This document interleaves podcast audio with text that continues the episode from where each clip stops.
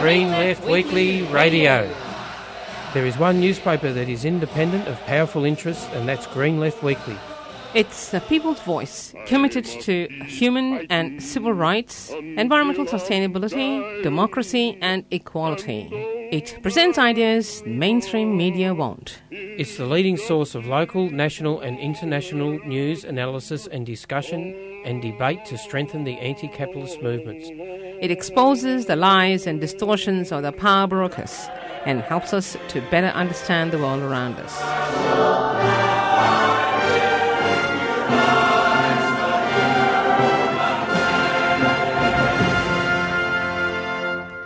And good morning, Melbourne. This is Zane, and we've also got Ewan in the studio, and we've got Lali next door. You are listening to Green Left Radio on 3CR. Um, this morning, if it all lines up, we are bringing you a pretty exclusive interview with uh, John Setka, the Victorian Secretary of the CFMEU. Um, now, our discussion today will look at some general issues around the construction union and some of what's been going on with the Trade Union Royal Commission. We cannot talk about the specifics of um, proceedings that are happening in the Victorian Magistrates Court um, because it's it's a live uh, case and we're not allowed to talk about that. But we will be talking about general um, issues relating to trade union organising in Australia and in the construction union specifically, which is, uh, as many people would know, a particularly dangerous industry and also an industry that over the last probably 40 years or so has has been one of the better organised unions, um, one of the better organised areas of work, and um, yeah, unions have been able to secure much safer workplaces than was historically the case, and better pay and conditions for their workers, and that's a good thing. All right, um, a couple of news items. We're, we're wanting to have an extended interview if we can this week. Um, just before we go to that extended interview, though, there are a couple of news items we should report on. Uh, elections have uh, happened over the weekend in Venezuela, and the um, United Socialist Party of Venezuela, the PSUV, has lost its second uh, election in only 17 years, and they've unfortunately um, lost government to the conservatives over in Venezuela. Um, there's been a an economic war basically waged against uh, the Venezuelan government. Uh, the threat of a good example was something that uh, capital were keen to stomp out. So there's been shortages of food and there's been various uh, economic problems plaguing Venezuela, and it hasn't been helped by the drop in the global oil price in recent years.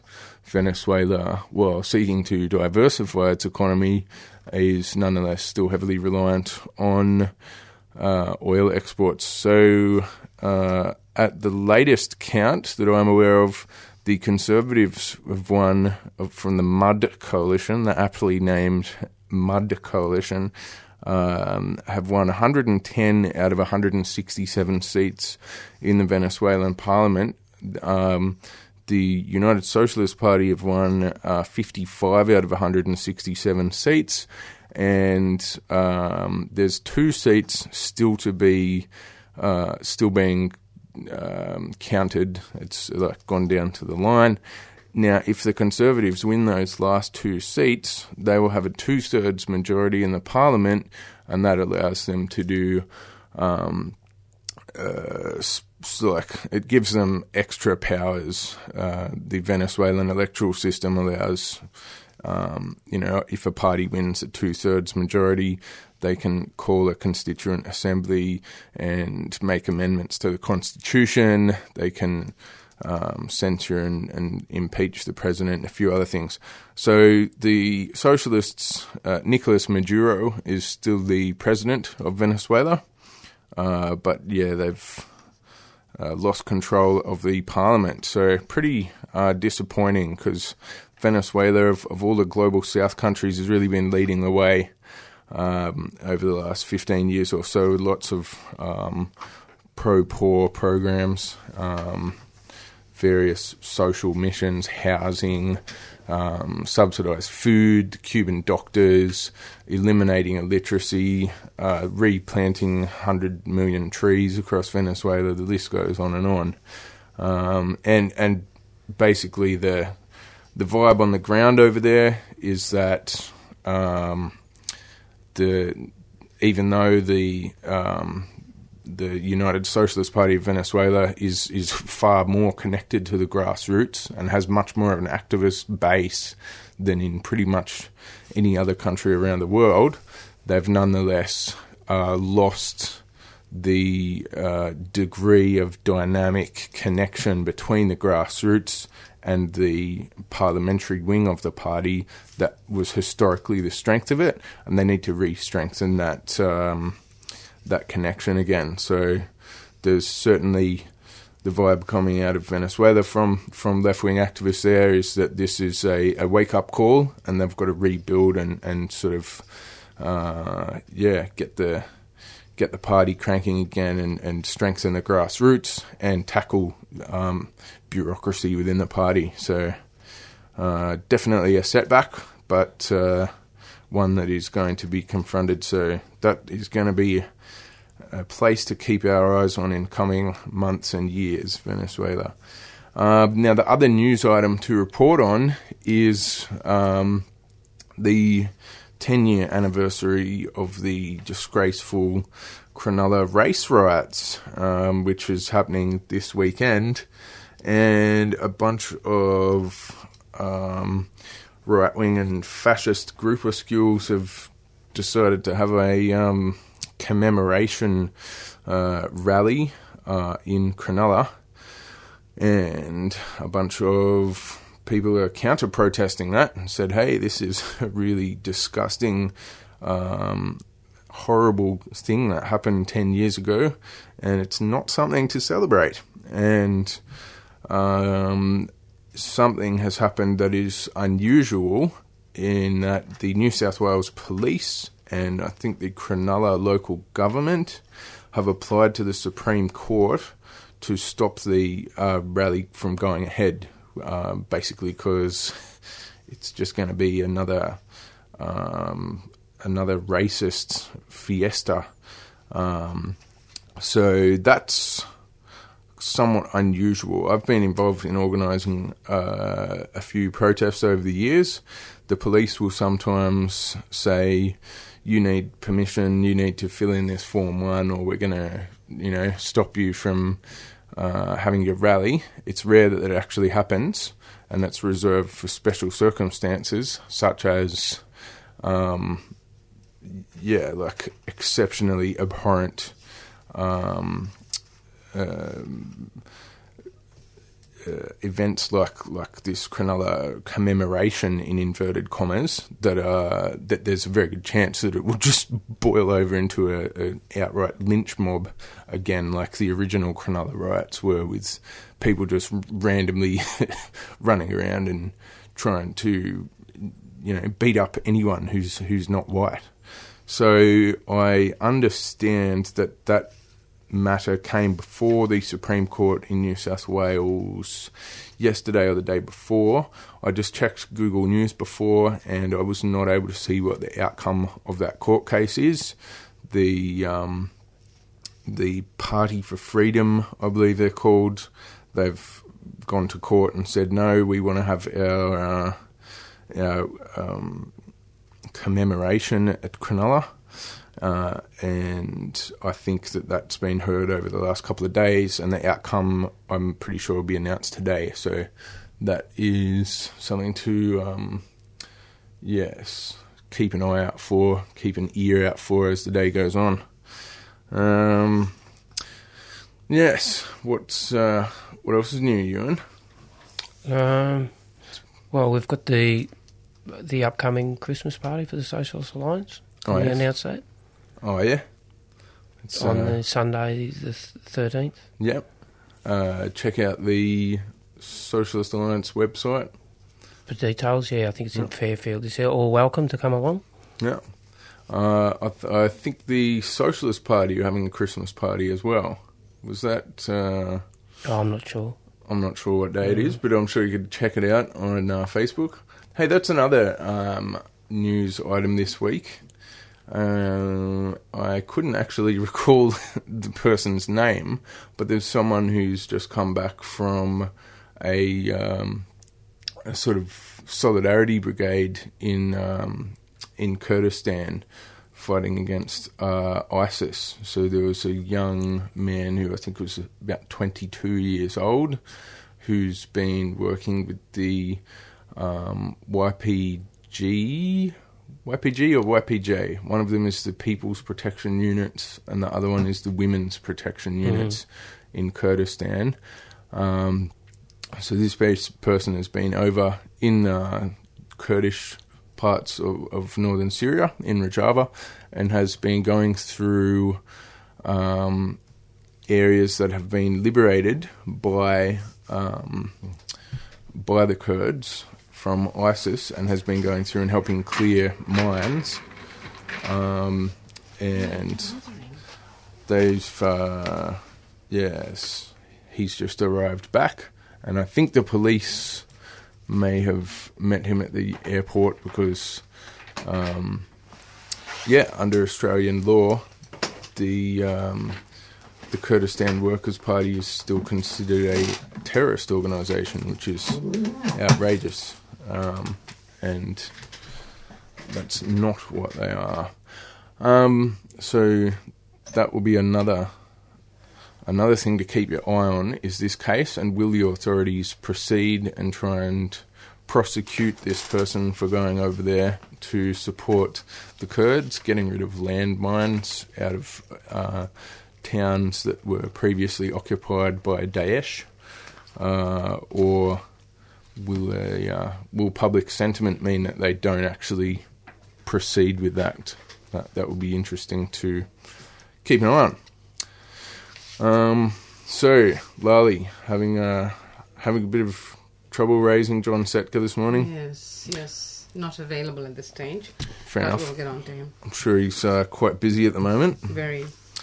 Um, yes, so it's uh, a number of issues actually around that um, the CFMU matter, which is much broader than just trade union.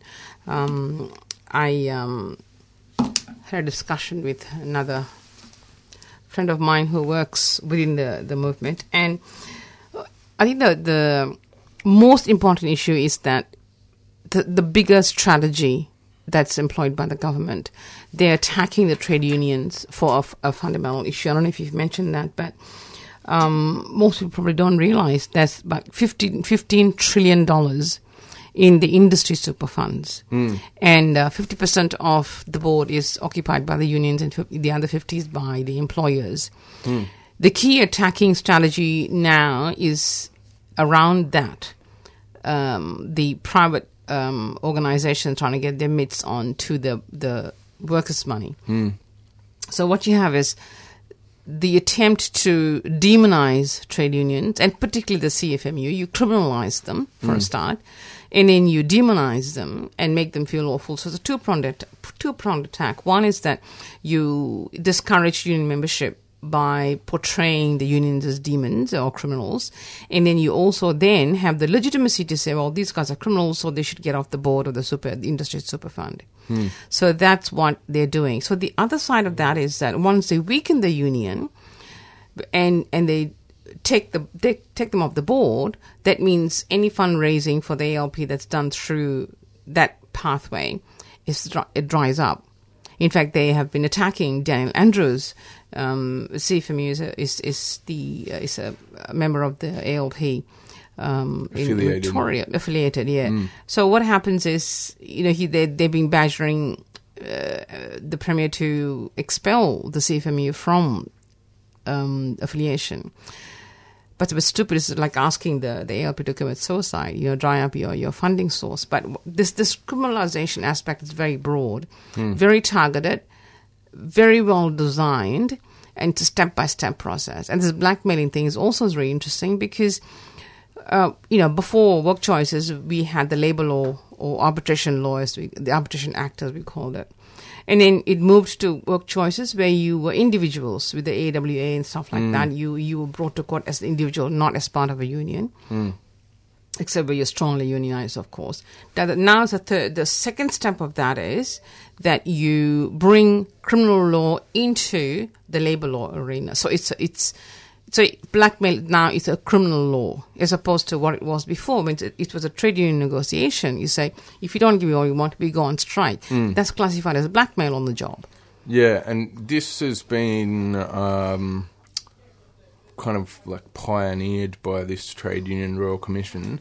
Uh, I understand that charges were laid against um, ACT CFMEU construction organiser John Lomax, who uh, used to be a famous uh, rugby league player and represented the Kiwis. And um, blackmail charges were laid against John Lomax, and the the basis of those charges was that the CFMEU, or John Lomax representing the CFMEU, had told a painting contractor if you want to work as a contractor on this um, job site in, in the middle of Canberra, which has a union um, organised EBA, you have to pay the wages and conditions under that EBA. You can't we're not going to fight for uh, certain wages and conditions and then have you know random contractors just be brought in and undercut those wages and conditions. And my understanding is that this was portrayed as blackmail because if you're um, threatening to withdraw your labour and go on strike because someone's not paying the EBA wages, that's that threat of going on strike is blackmail. But it cuts both ways. That's the interesting part because they've now brought this blackmail uh, criminal charge into the uh, arbitration act or the, the, the labor law arena in the past because it cuts both ways. If the boss comes and says to you, I want you to do this, this, and this, and if you don't do it, I'll sack you, that can also be classified as blackmail. Hmm. So they haven't introduced this law until now. And there's a certain amount of protection that obviously the employers are getting. Otherwise, the government won't proceed the way it's proceeding. So it's quite a nasty piece of um, action that's going on at the moment. It's not just demonizing John Setka or anybody else's. There, are hundreds of John Out there. I mean, we, come from the days of uh, John Cummins and so on, you know. So different people start stepping up the leadership role, but they keep knocking him down. But what we have to recognize is it's a broader, bigger strategy. But the trade unions are being hammered by the liberal government. Mm. And this is the strategy that's going on that mm. is completely disarm the workers as a whole, which means there are two reasons for that. One is you give the employers access to that $15 trillion. The other aspect is that they can introduce harsher austerity measures mm. because they don't have any fight back. You don't have the trade unions to support you and defend you against the attacks of this, this liberal government. So it's quite vicious and nasty and it's it's poisonous stuff. And people don't don't think globally like that because the media never presents it like that. And I think we should discuss this a bit more if we get a hold of John Setka next time. we really sure. have to explore it. Yeah, and I think um, the it's interesting too that the charges were dropped in uh, in the ACT, Yes. um, and I, I I just think it's absurd. Like we're not slaves. You've got workers have a right. Are you to, sure? we Pretty- slaves. I will argue till my dying day that we are not slaves and that workers have got the right to withdraw their labour. And that it is not blackmail for us to say, we're going on strike. If you don't pay us the right wages, if we don't have a safe workplace, we're going on strike. That is not blackmail, that is basic workers' rights. But I think that's that's that's also another aspect of this whole dispute that people haven't talked about is the signing of the TPP. The Parliament's going to discuss the TPP in February. Hmm. Within three months, they'll wrap it up and sign it. So they're preparing the grounds for the global conglomerates to come in here. Yeah. And now they've got ideal conditions to operate because, hey, workers are rock bottom. They have no defense. Trade unions are, are you know, uh, just stuffed out. So what you have is a defenseless workforce who will be slaves. Well, I mean, that's if there's not a fight, which remains to be seen. I mean, I, I'm I furious. was- yeah, yeah. uh, I think it was interesting after the charges were laid against uh, John Setka. Um, I, I saw a video um, just this week, and it said that um, the the police pulled John Setka and the the other um, CFMEU organizer. Uh, what's his name? Is it John Reardon? Yeah, John Reardon. Um, uh, And there's also another one. The three of them. Sean Reardon. Sean, Sean Reardon. Reardon. Right. Yeah, Sean, yeah. Yeah, they were sort of like pulled over on, on Sunday. John Setka had been at Vic Markets with his family. And Yeah, his kids, Pulled yeah. over by the cops with his kids and, and partner in the car. And it's like, as he said, why? Why do this? We can. We've we've told the the Royal Commission and the police, you know, if we'll cooperate. If you want to have meetings, if you need to talk to us, we're uh, we're always just a phone call away. But still, they felt the need for this kind of charade where they, where they That's a drama over. for the media. It's it's just a propaganda aspect of it. You know, it's well planned. Um, now, was one thing that I was uh, keen to, to ask John about, and which I keep coming back to, is uh, in there's this graph that the ACTU put out a few years back, and it's a really good graph. It, on one side, it shows the share of, of Australian wealth that's going to workers and it's going to the ah, capitalists. Oh, yes, oh, yes. Now, the other line on the graph shows the amount of industrial action, Yes. the number of strike days. Yes. Now, the the year in which Australia saw its peak level of industrial activity and strike activity was 1974, and coincidentally, guess what year was the year that workers had the biggest share of Australian wealth? 1974. Funny that, isn't it? Well, if you look at the hist- historical, uh, look at historically, after 1974, what happened? The Accord came in 10 years later, 83. Uh, it started, the, the negotiations started in 1980. Um, Carmichael was, was the architect of the Accord in, in conjunction with Bob Hawke, and they brought it in 83. In 86, the nurses went on strike. They hated the nurses. That's why today, till today, you won't find Irene Walder's name in any research paper um, any any um, labor um, documentaries, you won't see it because they hate her with a vengeance because she that that strike broke the accord. You know, and people said, you know, the accord is there, and we said that we won't go on strike. But hey, if the nurses can do it, so can we. And the nurses, And you were involved in this, weren't I was the organizer. oh, So yeah. I know it. and the, the thing is, the nurses strike had almost 90% support from the public. Mm. You know, between 80 and 80 and 90, depending where you go. And, and places like I was organizing the western western area of Victoria and Ararat Hospital. It's got, you know, two, two wards. There were five nurses out there doing the knitting on the picket line. That's how cute it was, but they were incensed, you know. Hmm. So that that's where the, the, the, the income. So you'll find the income drops after the accord. Hmm. The amount of wealth distributed to, to the workers goes down, and the, and the employers goes up. You also find that the profit margin goes, you know, dramatically higher. It's it's it's all their design. It's a broader design, and that's what's happening now. That we need to look at the bigger picture and see what the hell is going on. It is not just attacking John Setka. It's not just attacking John Reardon or even the CFMEU.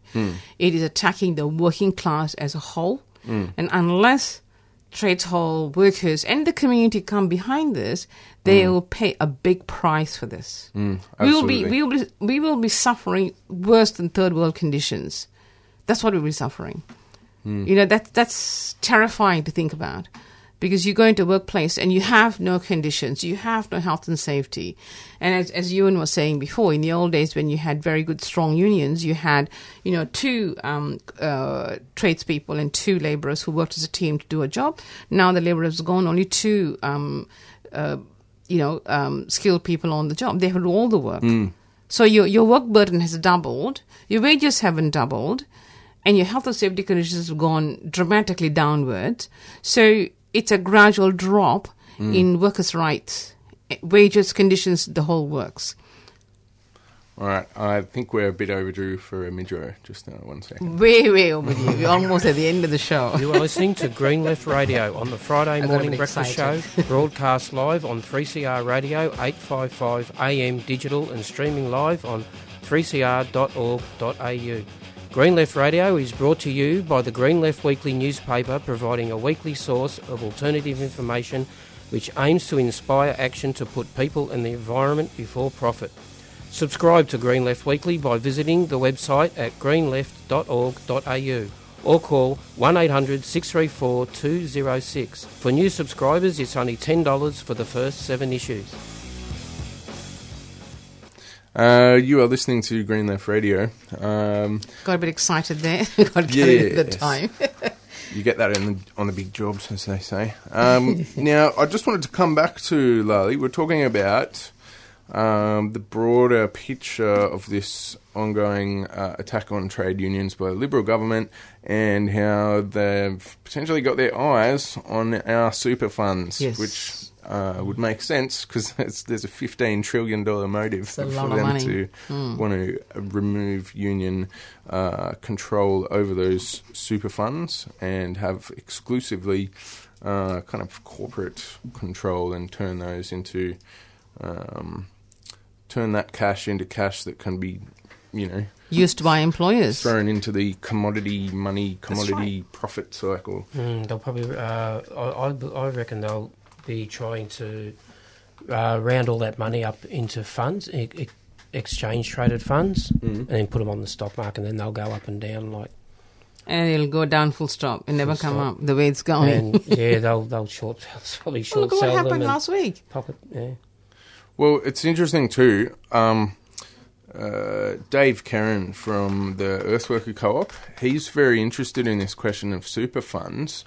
Uh, he describes it in, in his words as a revolutionary situation um, because, um, yeah, there's there is so much money there. That's right. Banks and private companies have leveraged their money. They're in so much debt, Yep. and actually, the the most stable pile of money is the workers' money. So, Yes. and and it potentially could be invested in things like renewable energy. So, Dave Kerin describes that as having like a, a sort of a, almost a revolutionary potential. That'd be excellent. That fifteen trillion dollar pile Yeah. of money. So, Yeah.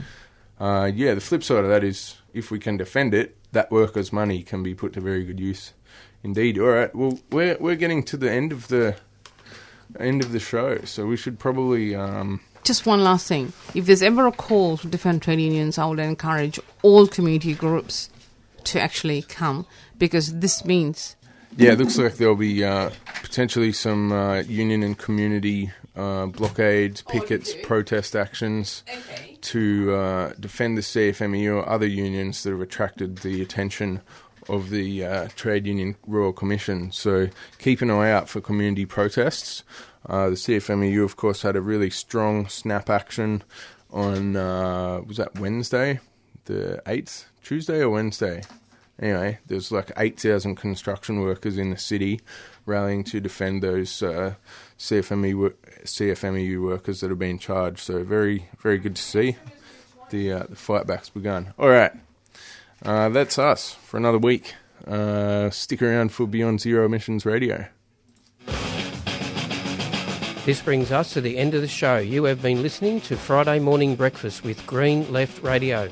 Green Left Radio is brought to you by the Green Left Weekly newspaper. Green Left Weekly provides a weekly source of alternative information which aims to inspire action to put people and the environment first. If you would like to subscribe to Green Left Weekly and get it delivered to your door, you can do so by visiting the website at greenleft.org.au or call 1 800 634 206. For new subscribers, it's only $10 for the first seven issues. Thank you for listening. You are tuned to 3CR Community Radio 855 digital on the AM dial and streaming live on 3cr.org.au.